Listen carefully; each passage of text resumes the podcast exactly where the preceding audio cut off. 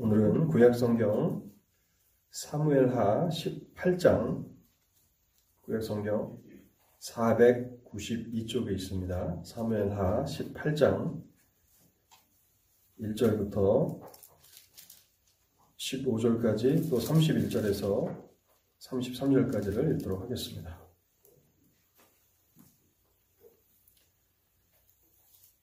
이에 다윗이 그와 함께한 백성을 찾아가서 천부장과 백부장들을 그들 위에 세우고 다윗이 그의 백성을 내보낼세 3분의 1은 요압의 휘하에 3분의 1은 스루야의 아들 요압의 동생 아비세의 휘하에 넘기고 3분의 1은 가드 사람 이때의 휘하에 넘기고 왕이 백성에게 이르되 나도 반드시 너희와 함께 나가리라 하니. 백성들이 이르되 왕은 나가지 마소서. 우리가 도망할지라도 그들은 우리에게 마음을 쓰지 아니할 터이요. 우리가 절반이나 죽을지라도 우리에게 마음을 쓰지 아니할 터이라. 왕은 우리 만 명보다 중하시오니 왕은 성읍에 계시다가 우리를 도우심이 좋으니이다 하니라. 왕이 그들에게 이르되 너희가 좋게 여기는 대로 내가 행하리라 하고 문 곁에 왕이 섬에 모든 백성이 백명씩 천명씩 대를 지어 나가는지라 왕이 요압과 아비세와 이때에게 명령하여 이르되 나를 위하여 젊은 압살롬을 너그러이 대우하라 하니 왕이 압살롬을 위하여 모든 군 지휘관에게 명령할 때에 백성이 다 들으니라. 이 백성이 이스라엘을 치러 들러 나가서 에브라임 수풀에서 싸우더니 거기서 이스라엘 백성이 다윗의 부하들에게 패함에 그날 그곳에서 전사자가 많아 2만 명에 이르렀고 그 땅에서 사면으로 퍼져 싸웠으므로 그날의 수풀에서 죽은 자가 칼에 죽은 자보다 많았더라. 압살롬이 다윗의 부하들과 마주치니라. 압살롬이 노새를 탔는데 그 노새가 큰 상수리나무 번성한 가지 아래로 지날 때에 압살롬의 머리가 그 상수리 나무에 걸림에 그가 공중과 그 땅 사이에 달리고 그가 탔던 노새는 그 아래로 빠져나간지라. 한 사람이 보고 요압에게 알려 이르되 내가 보니 압살롬이 상수리 나무에 달렸더이다 하니 요압이 그 알린 사람에게 이르되 내가 보고 어찌하여 당장에 쳐서 땅에 떨어뜨리지 아니하였느냐 내가 내게 은 열 개와 띠 하나를 주었으리라 하는지라 그 사람이 요압에게 대답하되 내가 내 손에 은 천 개를 받는다 할지라도 나는 왕의 아들에게 손을 대지 아니하겠나이다. 우리가 들었거니와 왕이 당신과 아비세와 이때에게 명령하여 이르시기를 삼가 누구든지 젊은 압살롬을 해하지 말라 하셨나이다. 아무 일도 왕 앞에는 숨길 수 없나니 내가 만일 거역하여 그의 생명을 해하였더라면 당신도 나를 대적하였으리다 하니 요압이 이르되 나는 너와 같이 지체할 수 없다 하고 손에 작은 창 셋을 가지고 가서 상수리 나무 가운데 아직 살아있는 압살롬의 심장을 찌르니 요압의 무기를 든 청년 열 명이 압살롬을 에워싸고 쳐 죽이니라. 33절부터 31절까지를 읽겠습니다. 구수 사람이 이르, 이르러 말하되 내 주 왕께 아랠 소식이 있나이다. 여호와께서 오늘 왕을 대적하던 모든 원수를 갚으셨나이다 하니. 왕이 구수 사람에게 묻되 젊은 압살롬은 잘 있느냐? 구수 사람이 대답하되 내 주 왕의 원수와 일어나서 왕을 대적하는 자들은 다 그 청년과 같이 되기를 원하나이다 하니. 왕의 마음이 심히 아파 문 위층으로 올라가서 우니라 그가 올라갈 때에 말하기를 내 아들 압살롬아 내 아들 내 아들 압살롬아 차라리 내가 너를 대신하여 죽었다면 압살롬 내 아들아 내 아들아 하였더라. 아멘. 설교를 위해서 잠시 먼저 기도하도록 하겠습니다. 하나님 아버지, 오늘도 여전히 우리에게 은혜를 베푸심으로 우리를 예배의 처소로 인도하여 주시고 하나님의 말씀 앞으로 이끌어 주시니 감사합니다. 이 시간에 성령을 통해서도 여전히 역사하여 주셔서 하나님의 말씀이 들려지게 하옵소서. 우리의 마음이 완악하고 또 딱딱하다면 성령께서 살같이 부드럽게 하여 주셔서 하나님의 말씀이 들려지게 하옵소서. 우리의 마음을 열어주시고 우리의 귀를 열어주셔서 하나님의 진리를 청종하게 하옵소서. 땅에서 연약한 종을 또한 불쌍히 여겨 주시옵소서. 성령에 함께 하시며 도와주시는 역사가 없이는 하나님의 뜻을 이룰 수 없는 심히 부족한 자이오니 불쌍히 여겨 주시고 성령께서 사용하시는 도구가 되게 하실 때에 강단을 통해서 하나님께서 기뻐하시는 온전한 진리가 선포되게 하옵소서. 이 시간에도 우리 무리를 극률히 여겨 주시기를 간절함으로 사모하올 때에 이 모든 말씀 우리 주 예수 그리스도의 이름으로 기도하옵나이다. 아멘. 오늘은 계속 살펴왔던 로마서 8장 말씀을 잠시 중단하고 사무엘하 18장 말씀을 생각해 보려고 합니다. 우리 평생의 삶에 지속적이고 강력한 영향을 미치는 두 가지 요소가 있습니다. 첫째는 하나님의 은혜이고 다른 하나는 죄입니다. 죄와 하나님의 은혜는 우리의 삶에 평생에 지속적이고 강력한 역사를 미치게 됩니다. 그런 차원에서 오늘 우리가 읽은 본문은 매우 중요합니다. 우리는 이 본문을 통해서 다윗이라는 하나님의 사람을 통해서 하나님의 은혜가 그의 삶 가운데 어떻게 역사하고 또 죄는 그의 인생에 어떠한 영향을 미치는지를 자세하게 살펴볼 수 있기 때문에 그러합니다. 성도가 죄를 범한 이후에 그 죄를 회개합니다. 하나님은 우리가 죄를 회개하면 그 죄를 용서해 주십니다. 그러나 죄의 문제는 거기서 다 끝나지 않습니다. 그 이후에 그 죄의 상처가 그 삶에 여전히 남아있고 죄로 인한 슬픔이 그 사람의 삶 가운데 많은 영향을 미치는 것을 보게 됩니다. 우리의 삶 가운데서 죄는 완전히 제거되지 않습니다. 우리의 완전한 성화가 이루어질 때야 죄는 우리의 삶에 더 이상 관여하지 않게 될 텐데 우리의 성화가 완전해진다라고 하는 것은 예수 그리스도의 재림 때에나 이루어질 것입니다. 그래서 그때까지 죄는 우리가 좋던 싫던 우리 삶의 일부로서 작용하게 될 것입니다. 그렇기 때문에 하나님의 백성들은 무엇보다도 죄의 문제에 대해서 해박한 성경적인 지식을 가지고 있어야 하는 것입니다. 하나님의 은혜는 또한 우리의 삶에 어떻게 나타나는지 우리는 잘 알고 있어야 합니다. 무엇이 하나님의 은혜인지를 우리가 깨달지 못한다면 우리는 하나님의 은혜에 온전히 감사할 수 없습니다. 당장 지금 나에게 필요한 것을 주시는 것이 하나님의 은혜입니까?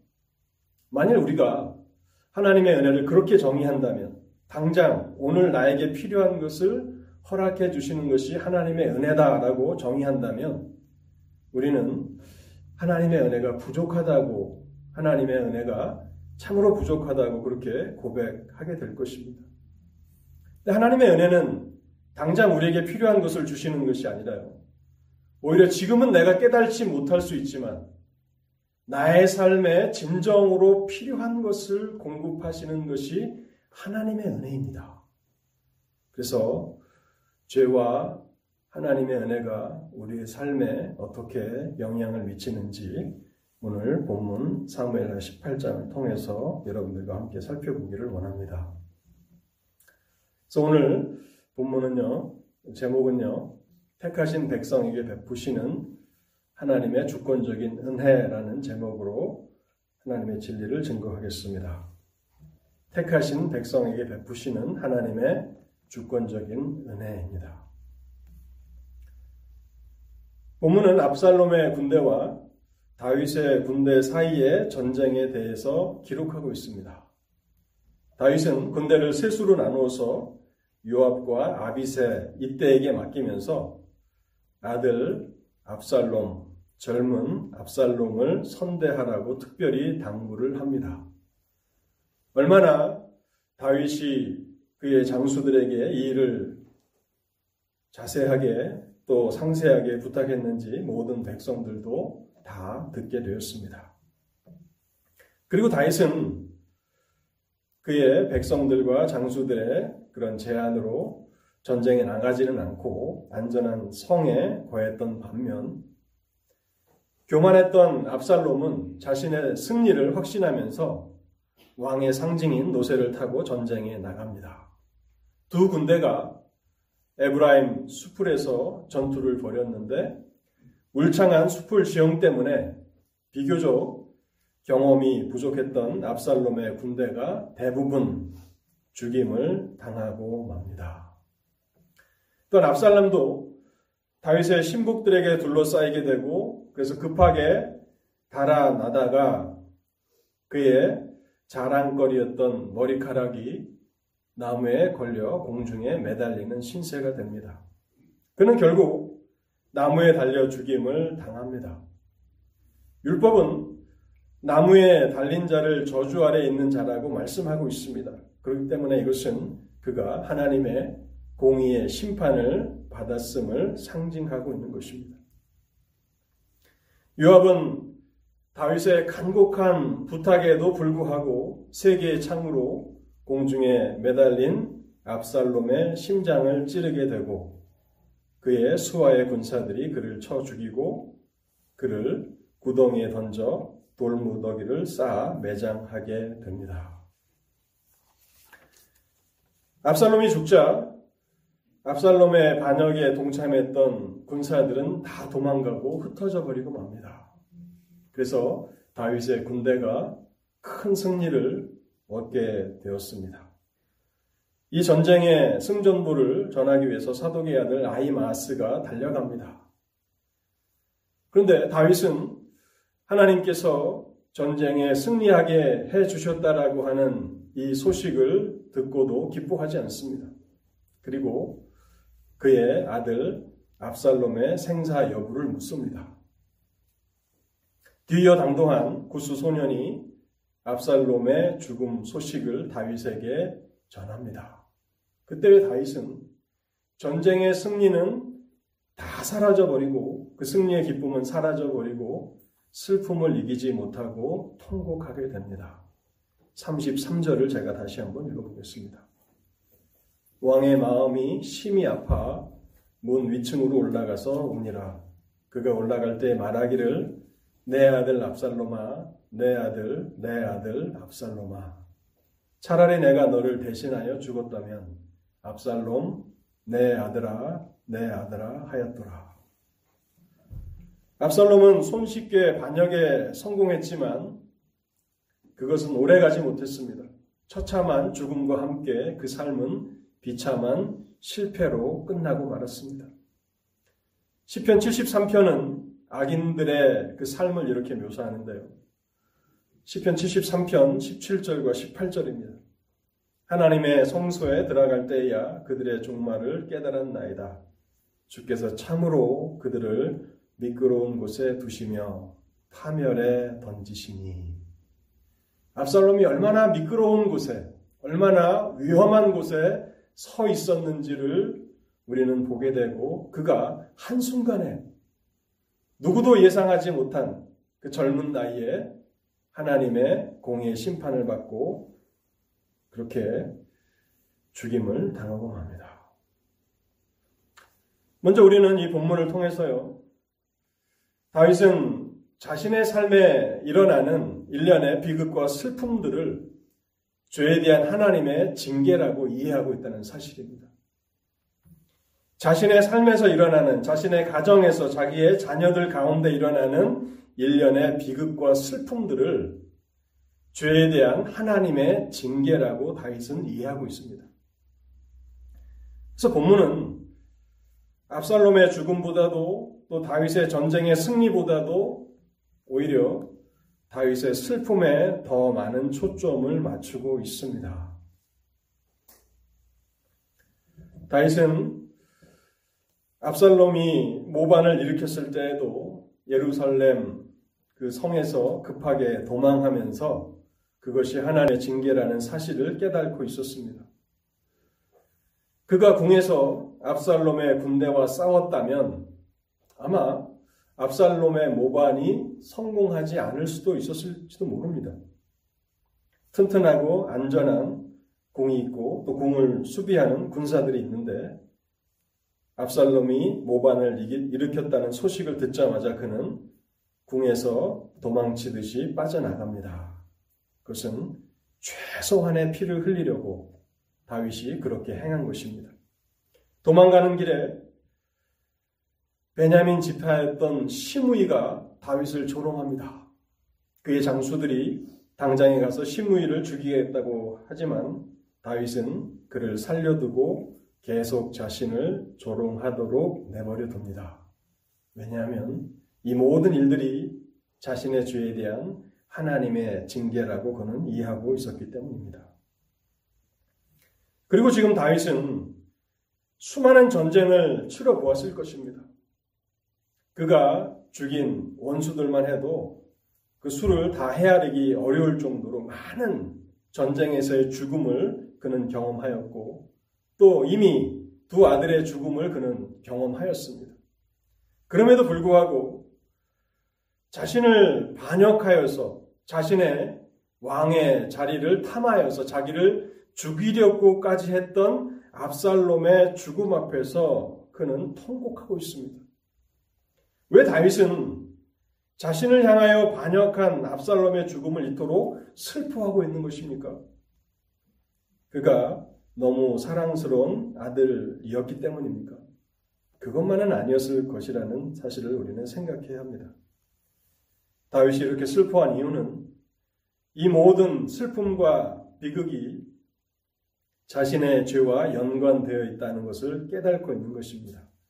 자신이 바세바와 간음을 행했던 그 죄, 그 죄를 가리기 위해서 그 남편 우리아를 죽인 그 죄악에 대한 하나님의 징계라는 사실을 그가 인식하기 때문에 그런 것입니다.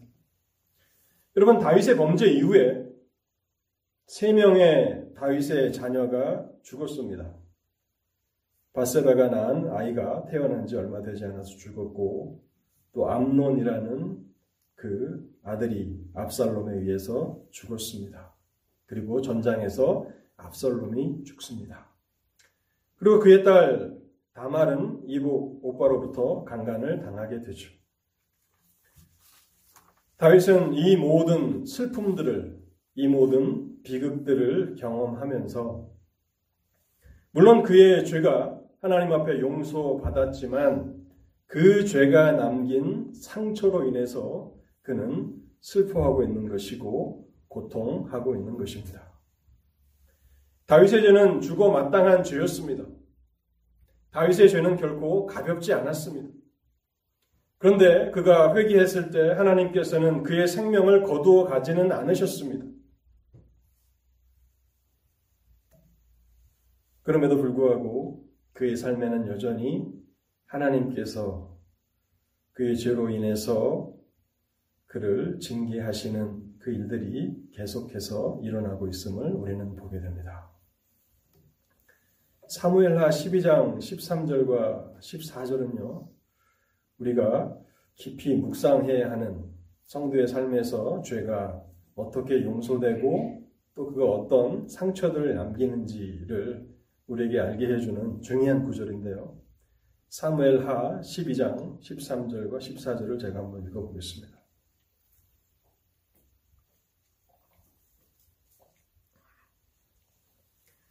다윗이 나단에게 이르되 내가 여호와께 죄를 범하였노라 여호와께서도 당신의 죄를 사하셨나니 당신이 죽지 아니하려니와 이로 인하여 여호와의 원수로 크게 회방할 거리를 얻게 하였으니 당신의 낳은 아이가 정령 죽으리이다.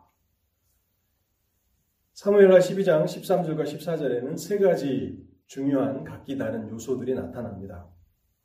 하나님의 죄 용서함의 그런 은혜가 나타납니다. 여호와께서도 당신의 죄를 사하셨나니 당신이 죽지 아니하려니와 그리고 그 이어서 나오는 것이 죄가 얼마나 하나님 앞에 하나님의 영광을 가리우는 것인가를 설명하면서 이 일로 인하여 여호와의 원수로 크게 회방할 거리를 얻게 하였으니 이 일로 인하여 여호와의 원수가 크게 기뻐하게 되었고 하나님을 회방할 빌미를 주게 되었다고 말씀하고 있습니다. 그리고 마지막 한 가지는 당신의 낳은 아이가 정령 죽으리다. 죄의 비참한 결과를 우리에게 설명하고 있는 것입니다. 나단 선지자를 통해서 미리 말씀하신 대로 하나님께서는 다윗의 죄를 사해 주셨지만 죄에 대한 하나님의 징계와 또 그 상처로 인한 죄의 슬픔은 여전히 남아 있게 된다는 사실입니다. 하나님께서는 일련의 과정을 통해서 하나님의 백성들을 징계하시는데요. 이것은 다윗을 훈련하시고 교육시키시는 그러한 과정을 말하는 것입니다. 이 과정을 통해서 죄가 얼마나 혐오스러운지를 직접 체험하게 하시고 죄의 결과가 얼마나 끔찍한 것인지를 깨닫게 하시는 것입니다. 하나님은 신비하신 방법으로 우리의 생각을 뛰어넘는 그러한 신비하신 방법으로 다윗을 하나님의 형상을 닮은 모습으로 빚어가고 계시는 것입니다.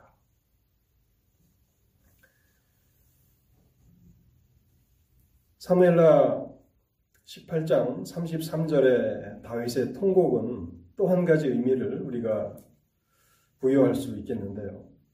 다윗이 사랑하는 아들 압살롬의 죽음 앞에서 그 죄의 상처를 인해서 아파하는 그러한 슬픔뿐만 아니라 어쩌면 이 다윗의 애통은 하나님 아버지의 마음을 나타내는 것이 아닐까 하는 그런 생각을 해봅니다.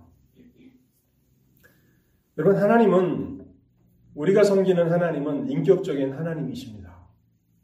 하나님이 인격적인 하나님이시다라고 하는 그 의미는 우리와 같이 기뻐하기도 하시고 슬퍼하기도 하신다라고 하는 그런 의미입니다. 우리가 다른 사람과 교제하면서 기쁨을 누리고 또 슬픔을 누리는 것처럼 하나님 또한 그러하시다는 사실입니다. 물론 하나님은 거룩하시고 또 전능하시고 지혜로우신 분이시기 때문에 죄악되고 연약한 우리처럼 소망 없이 슬퍼하시지는 않습니다. 또한 절망 가운데 비통함으로 통곡하지는 않으실 것입니다. 그러나 분명히 하나님께서 기뻐하시는 일이 있다고 성경은 말씀하고 있고 또 하나님이 근심하시고 또 슬퍼하시는 일이 있다고 말씀하고 있습니다. 하나님의 백성들이 범죄하여 넘어지고 쓰러질 때마다 그것은 하나님 아버지에게는 깊은 슬픔이 됨을 우리는 기억해야 하는 것입니다. 그래서 하나님의 백성들이 구원 이후에 결코 죄를 가볍게 여길 수 없는 이유가 바로 여기에 있는 것입니다.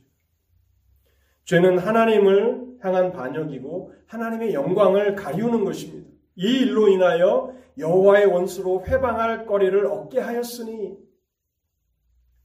또한 죄는 깊은 상처를 남기는 것입니다. 어제도 좀 슬픈 뉴스 하나를 봤는데요. 미국 땅에 오피오이드라고 하는 마약성 진통제가 수많은 사람들을 죽게 한다는 그 이야기를 들었습니다. 마약이 얼마나 미국 땅을 병들게 합니까? 한번 그것을 손대고 나면 예전의 상태로 거의 회복될 수가 없습니다. 점점 그 상처로 인해서 그 사람은 파멸과 죽음으로 나아가게 되는데 이 팬데믹 이후에 이 오피오이드의 남용 문제가 더 심각해졌다라고 하는 그런 슬픈 뉴스를 생각해 보았습니다. 죄는 우리에게 상처를 남깁니다. 그래서 우리의 삶에 평안과 기쁨을 빼앗아가고 그 자리를 슬픔으로, 고통으로 채워 넣는 것을 우리는 이해해야 합니다.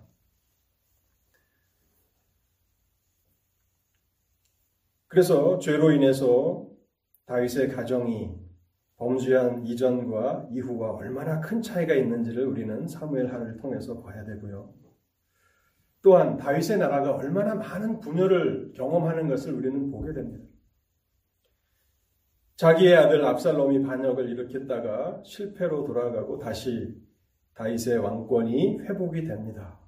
그런데 사무엘하 20장에 보면 또 세바라는 사람이 일어나고 다윗을 대적해서 또 반란을 일으킵니다. 이스라엘 나라가 하나님의 백성들의 나라가 분열되고 또 분열되는 그 아픔들을 계속해서 겪고 있습니다. 또한 다윗은 그 힘을 잃어갑니다. 가장 강력한 왕이었던 다윗이 예전만큼 통치력을 발휘하지 못합니다.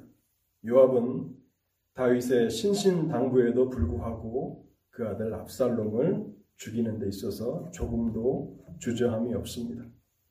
또한 다윗, 다윗은 이 압살롬을 견제하기 위해서 요압을 견제하기 위해서 아마사라고 하는 장군을 세우는데요. 요압이 아마사마저도 살해해서 다윗은 더 힘을 잃어가는 그런 모습들을 우리는 사무엘하를 통해서 보게 됩니다. 그래서 우리는 다윗이 자신의 삶에서 일어나는 그 슬픔들, 그 비극들을 하나님의 징계로 이해하고 있다라고 하는 사실을 생각해 보면서 죄가 그렇게 우리의 삶에도 역사할 수 있음을 깨달아야 하는 것입니다. 본문을 통해서 크게 두 번째로 생각해 보기를 원하는 것은요. 다윗에게 베푸신 하나님의 주권적인 은혜는 어떤 것이었는가를 생각해 보기를 원합니다. 범죄한 이후에도 하나님께서는 다윗의 삶에 주권적인 은혜를 베풀어 주셨습니다. 두 가지로 이 부분을 설명하도록 하겠습니다. 첫 번째는요. 하나님께서 다윗의 군대가 압살롬과의 그 전쟁에서 승리하게 하심으로 다윗의 생명과 그의 왕권을 보존해 주셨다는 사실입니다. 다윗의 범죄 이후에도 하나님께서 하나님의 은혜가 다윗의 생명과 그의 왕권을 보존해 주시고 계십니다. 여러분 우리가 성경 읽기표를 통해서 계속 사무엘하를 읽고 오셨다면 이 내용을 잘 알, 알, 알고 계실 것입니다. 압살롬은 반역을 일으킨 이후에 전쟁에 적절한 타이밍을 놓쳤습니다.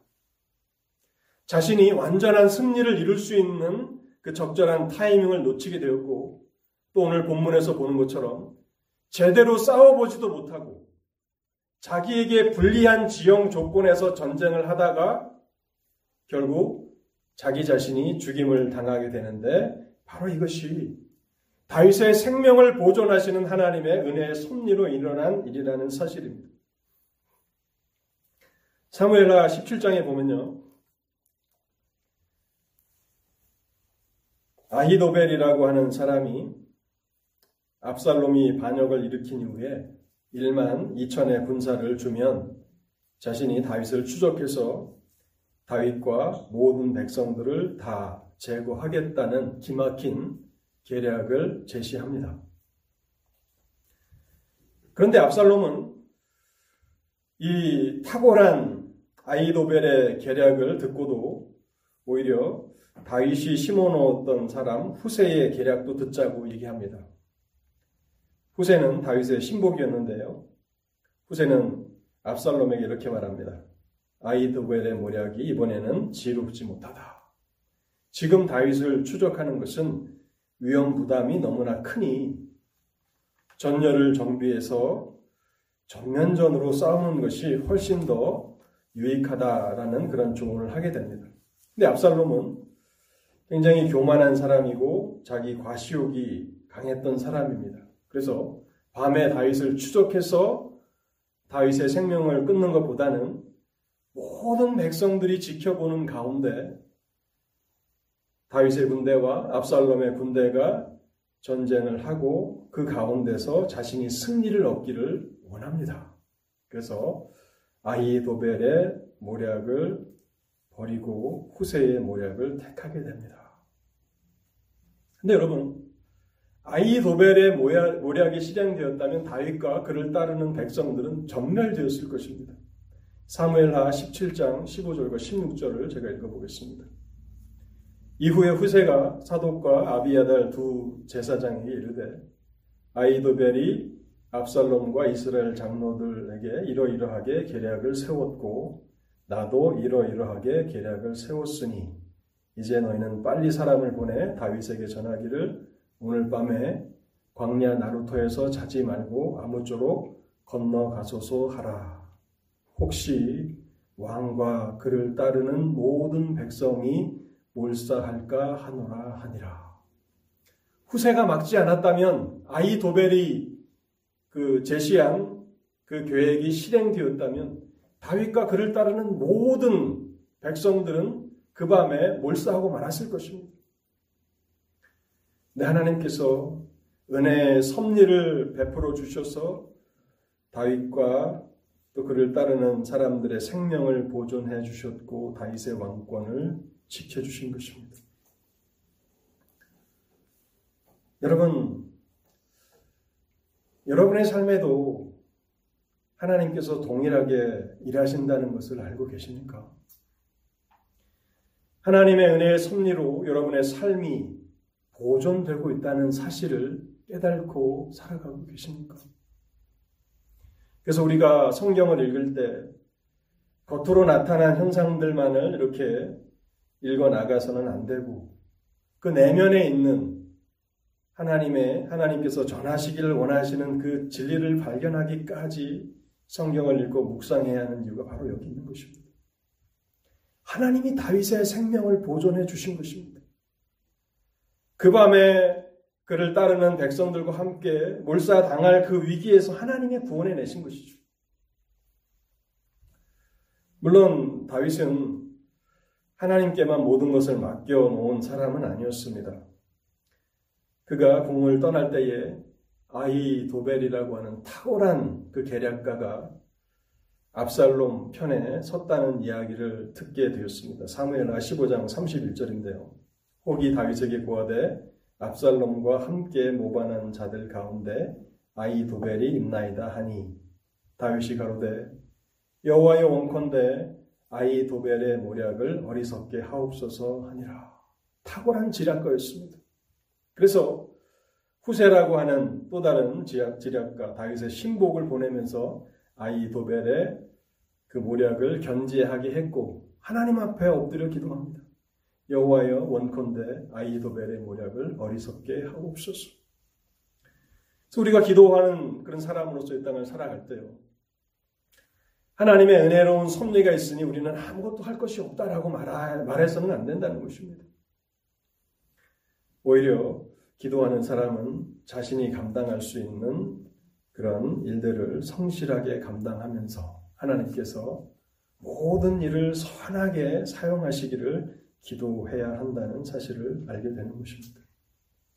결국 압살롬은 전쟁의 적절한 시기를 놓치게 되었습니다. 또한 오늘 본문에서 보는 것처럼 자기에게 불리한 지형에서 싸우게 된 것입니다. 여러분, 전쟁을 할 때 어느 지형에서 싸우느냐 하는 것은 너무나 중요합니다.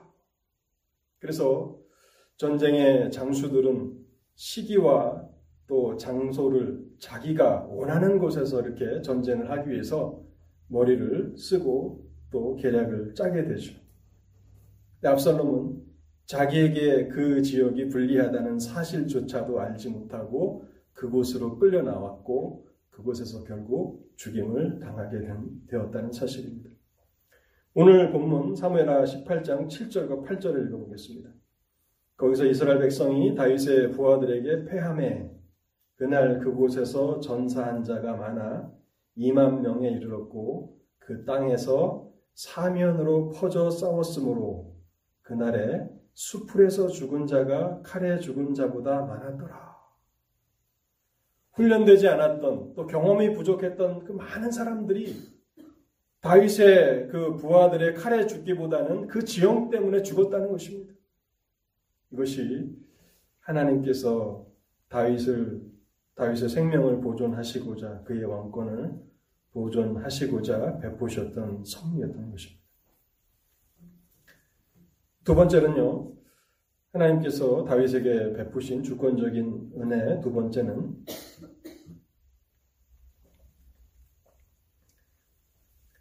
하나님께서 폐역한 압살롬의 죄는 용서해 주셨다는 사실이 있습니다. 압살롬의 죄는 공의로 심판하셨습니다. 그러나 다윗에게는 회개할 기회를 주셨고 그래서 그로 하여금 죄 용서함을 받게 하셨습니다. 그것이 다윗의 삶에 베풀어 주신 하나님의 주권적인 은혜였습니다. 압살롬은 나무에 달려 죽임을 당했고 그 시체는 구덩이에 던져져 돌 무더기로 쌓아 올려졌습니다. 압살롬은 승리를 확신하며 전쟁에 나왔지만 그러나 그날은 그가 꿈에도 생각지 못했던 그 자신의 멸망의 날이었고 심판의 날이었습니다. 하나님께서 압살롬을 공의로 다루셨던 것입니다. 그렇다면 우리는 이렇게 질문할 수 있습니다. 다윗의 죄가 압살롬의 죄보다 가벼웠기 때문인가? 그래서 비교적 가벼운 다윗의 죄는 용서하신 것이고 무거운 압살롬의 죄는 공의로 심판하신 것인가? 여러분 그렇게 생각하십니까? 다윗의 죄가 압살롬의 죄보다 가볍습니까? 저는 그렇게 생각하지 않습니다. 다윗의 죄는 누가 보더라도 죽어 마땅한 죄입니다. 남의 아내였던 바세바를 범한 간음의 죄였고 더 악한 것은 그 죄를 가리기 위해서 바세바의 남편 우리아를 전쟁에서 죽도록 지시한 살인죄, 뭐 살인 교사죄를 저질렀던 것이죠. 그럼에도 불구하고 하나님께서는 다윗의 죄를 하나님의 공의로 다루지 않으셨다는 사실입니다. 여러분 이것이 얼마나 큰 은혜인가? 얼마나 큰 하나님의 주권적인 은혜인가를 우리는 깨달아야 하는 것입니다. 또 어떤 분들은 이렇게 이야기하실지 모릅니다. 다윗은 회개했지만 압살롬은 회개하지 않았습니다. 여러분 이 이야기가 진실입니까? 그렇지 않습니다. 다윗은 범죄한 이후에 스스로 회개하지 않았습니다. 다윗은 스스로 자신의 죄를 뉘우치고 회개하지 않았는데 여전히 죄악 가운데 머물고 있었을 때 하나님께서 나단 선지자를 보내십니다. 그리고 그의 죄를 지적해 주셨고 회개하도록 이끌어 주신 것입니다. 나단 선지자를 통해서 자신의 죄가 무엇인지를 비로소 깨닫고 그때 그는 하나님 앞에 회개할 수 있었습니다. 근데 본문에 보면요. 압살롬에게는 그렇게 하시지 않은 것 같습니다. 그래서 우리는 하나님의 은혜를 주권적인 은혜라고 그렇게 부르는 것입니다. 주권적인 은혜라고 하는 것은요, 쉽게 말하면 바로 이런 것입니다. 하나님의 은혜를 받은 사람에게서는 그 은혜를 받을 만한 원인이나 이유를 발견할 수가 없고 오직 은혜를 베푸시는 하나님만이 왜 그 은혜를 베푸시는지 그 이유를 알고 계신다 하는 것이 주권적인 은혜라는 말의 의미입니다. 만일 나는 회개했기 때문에 나는 열심을 내었기 때문에 나는 거룩한 삶을 살았기 때문에 하나님이 나에게 은혜를 베푸셨다. 그러면 그것은 더 이상 은혜가 아닙니다. 하나님의 주권적인 은혜가 아닙니다. 왜 다윗에게 그러한 은혜를 베풀어 주셨는지 우리는 발견할 수가 없습니다. 왜 아브라함을 택하셨는지 우리는 이해할 수가 없는 것입니다. 수많은 사람들 가운데 왜 하나님은 노아에게 은혜를 베풀어 주셔서 그 홍수에서 구원을 얻게 하셨는지 우리는 그 이유를 발견하지 못하는 것입니다. 그래서 우리는 하나님의 은혜를 주권적인 은혜라고 그렇게 부르는 것입니다. 다윗은 지금 사무엘하 18장 33절에서 통곡하고 있습니다. 그 슬픔은 많은 것들이 복합된 것이 분명합니다. 먼저는 죄로 말미암아 자신에게 생긴 그 깊은 상처로 인한 것이었을 것입니다. 자신의 가정에 자신의 자녀들 가운데 이 비극적인 일들이 일어나는 것을 보면서 그는 슬퍼하고 있는 것입니다.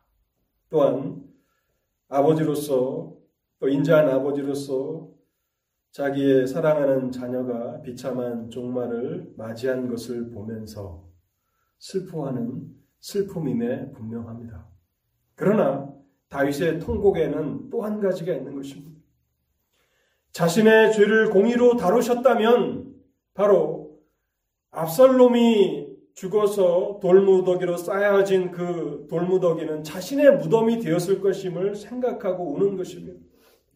하나님께서 자신의 죄를 공의로 다루지 아니하시고 은혜를 베풀어 주셔서 회개하게 하신 하나님의 은혜에 대한 깊고도 심오한 깨달음이 다윗의 통공에는 분명히 포함되어 있는 것이 분명한 것입니다. 시편 103편은 다윗의 시인데요. 다윗이 시편 103편 8절과 10절에서 이렇게 말합니다. 여호와께서는 자비로우시며 은혜로우시고 노하기를 더디하시며 인자하심이 풍부하시도다. 항상 경책하지 아니하시며 노를 영원히 품지 아니하시리로다. 우리의 죄악을 따라 처벌하지 아니하시며 우리의 죄악을 따라 갚지 아니하셨으니. 여러분 오늘 하나님 앞에 예배하러 나오실 때에 많은 여러 가지 감사의 제목들이 있으셨을 것입니다. 여러분 그 감사의 가장 첫 번째는 무엇이었습니까? 그리고 감사의 그 리스트에 하나님이 나의 죄를 공의로 다루지 아니하시고 나에게 회개할 기회를 주셔서 죄 용서함 받게 하셨다라고 하는 그 사실이 들어 있습니다. 어떤 것처럼 주권적인 은혜를 택하신 백성들에게 베푸십니다. 그래서 그들의 삶을 보존해 주십니다. 오늘 우리가 살아있고 숨쉬며 호흡하고 있는 것은 우리의 삶을 보존해 주시는 하나님의 은혜 덕분인 것을 우리는 깨달아야 합니다. 그리고 더욱 놀라운 것은 하나님께서 우리를 공의로 다루신다면 우리는 죽어 마땅한 죄인들이지만 그런 하나님은 어떠한 이유인지 우리는 알지 못하지만 우리에게 주권적인 은혜를 베푸셔서 우리를 회개함으로 이끌어 주셨다는 사실입니다. 오늘 우리는 짧은 시간 이 사무엘라 18장을 살펴보았습니다. 죄는 우리의 삶에 많은 상처들을 남깁니다. 알코올에 중독되는 것은 참 무서운 것이죠. 우리의 건강을, 우리의 생명을 파멸로 몰아갑니다. 근데 더 무서운 것은 마약에 우리가 빠지게 되는 일이죠. 마약에 빠지게 되면 그 삶은 더 무서운 그런 파멸로 그렇게 치닫게 되는 것이 분명합니다. 근데 여러분, 마약보다도 더 무서운 것이 무엇인지 우리는 깨닫고 있습니까? 그것은 성도가 죄를 범하며 살아가는 그 삶입니다. 다윗의 삶을 보십시오. 하나님께서 주셨던 그 영광과 그 힘을 점점 잃어가고 있습니다. 그의 나라는 분열의 분열으로 쪼개져 가고 있습니다. 죄가 남긴 상처 때문에 그러한 것입니다. 또 우리는 하나님께서 우리의 삶에 베풀어 주시는 그 은혜, 그럼에도 불구하고 다윗을 위기 때마다 보존해 주시고 지탱해 주시는 하나님의 주권적인 은혜가 있음을 깨닫게 됩니다. 하나님의 이 은혜가 얼마나 심오한 것인지, 얼마나 깊은 것인지 여러분 모두가 다 깨닫게 되시기를 바라고 그래서 은혜에 합당한 삶, 복음에 합당한 삶으로 여러분 모두가 다 나아가실 수 있기를 바랍니다. 기도하겠습니다. 하나님 감사합니다. 오늘도 하나님의 진리를 우리 가운데 허락해 주시니 감사합니다. 오늘도 우리에게 허락하신 이 진리가 우리의 마음을 비추는 빛이 되게 하옵시고 우리의 삶을 돌아보는 거울이 되게 하여 주시옵소서. 하나님의 마음에 합했던 그 사람 다윗의 삶이 범죄한 이후에 그 죄가 비록 용서함 받았을지라도 얼마나 많은 상처를 그 삶과 그 나라에 만들어 놓았는지를 바라보면서 전쟁에서의 승리조차도 기뻐하지 못하고 통곡하는 다윗의 모습을 바라봅니다. 오 하나님, 우리에게 지혜를 허락해 주옵소서. 우리의 평생에 우리의 삶에 영향을 미치게 될 이 죄가 얼마나 무서운 것인지를 깨닫게 하여 주옵시고, 그래서 죄를 멀리하는 삶을 살게 하옵시며, 또한 하나님의 은혜가 우리의 삶에 얼마나 놀라운 그러한 결과들을 맺고 있는지를 보게 하옵소서. 오늘 우리가 찾는 우리가 원하는 바로 그것을 하나님께서 주시지 않았다고 우리의 삶의 은혜가 부족하다고 그렇게 말하는 사람들이 없게 하옵소서. 지금은 우리가 깨달지 못하고 살아갈지라도 우리에게 가장 좋은 것, 꼭 필요한 것을 주시는 하나님의 그 은혜가 우리의 삶에 있음을 깨닫고 하나님의 은혜에 합당한 또 복음에 합당한 그 삶으로 나아가도록 하나님 이 진리를 사용하여 주시옵소서. 우리 주 예수 그리스도의 이름으로 기도하옵나이다. 아멘.